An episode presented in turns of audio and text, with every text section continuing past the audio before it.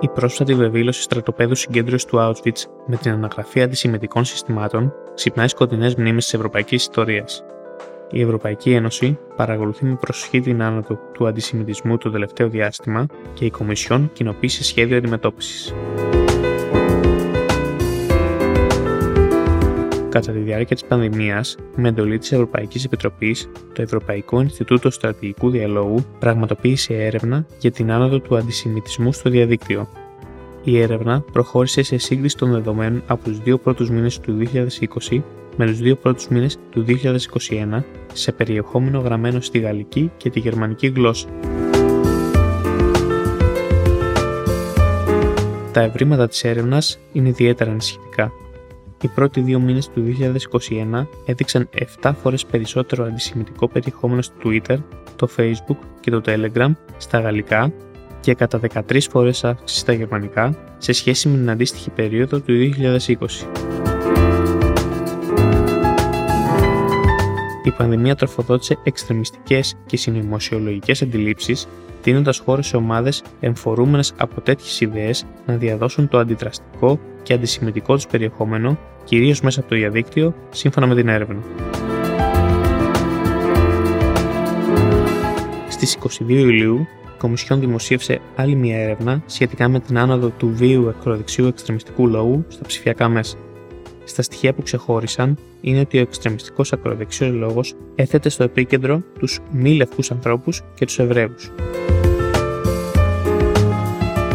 Η Ευρωπαϊκή Επιτροπή διαπίστωσε ότι τα κράτη-μέλη δεν συλλέγουν επαρκή όγκο δεδομένων και δεν υπάρχει και ένας ενιαίος τρόπος ή κάποιο κοινό πλαίσιο για την κατηγοριοποίηση και τον ορισμό πράξεων ως αντισημιτικών από τις εθνικές αρχές.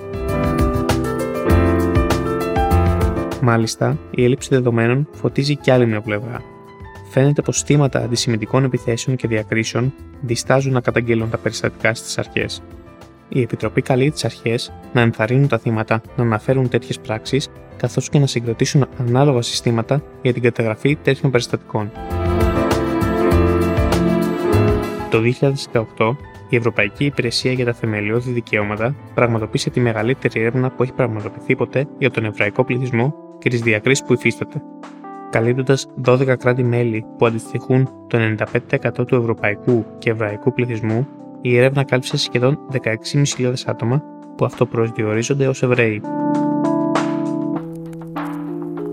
Έρευνα του 21ου αιώνα και 9 στους 10 Εβραίους εκτιμούσαν από το 2018 ότι ο αντισημιτισμός έχει ενταθεί στη χώρα τους με περισσότερους από 8 στους 10 να το αναγνωρίζουν ως ένα βασικό πρόβλημα στην έρευνα, οι συμμετέχοντες αξιολόγησαν τον αντισημιτισμό ως πιο έντονο και προβληματικό στο διαδίκτυο και στα μέσα κοινωνικής δικτύωσης, ακολουθούμενο από τους δημόσιους χώρους, τα μέσα ενημέρωσης αλλά και την πολιτική ζωή.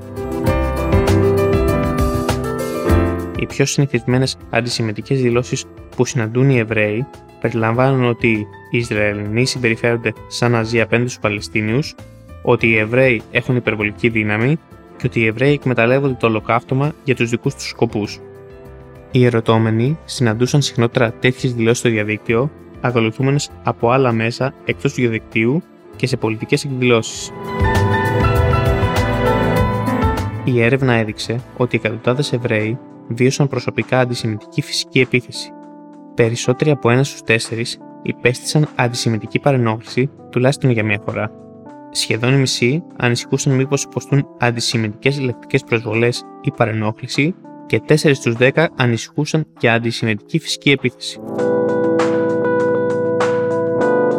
Ένα στους τρεις ερωτηθέντε, σε ποστό 34%, αποφεύγουν να επισκεφθούν ευρωπαϊκές εκδηλώσεις ή τοποθεσίες επειδή δεν αισθάνονται ασφαλείς.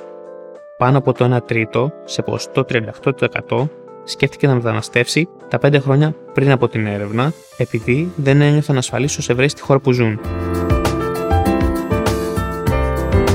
Πρόσφατα, η Ευρωπαϊκή Επιτροπή έδωσε στη δημοσιότητα την πρώτη ευρωπαϊκή στρατηγική για την καταπολέμηση του αντισημιτισμού και την προώθηση της εβραϊκής ζωής. Είναι ένα φιλόδοξο και ευρύ σχέδιο που όπως αναφέρει η Επιτροπή θα καταπολεμήσει μια απειλή όχι μόνο προς τις εβραϊκές κοινότητες και την εβραϊκή ζωή, αλλά και απέναντι στη δημοκρατία και τον ευρωπαϊκό τρόπο ζωής. Η Ευρωπαϊκή Ένωση είναι αποφασισμένη να δώσει τέλος σε αυτό, είχε αναφέρει η Κομισιόν.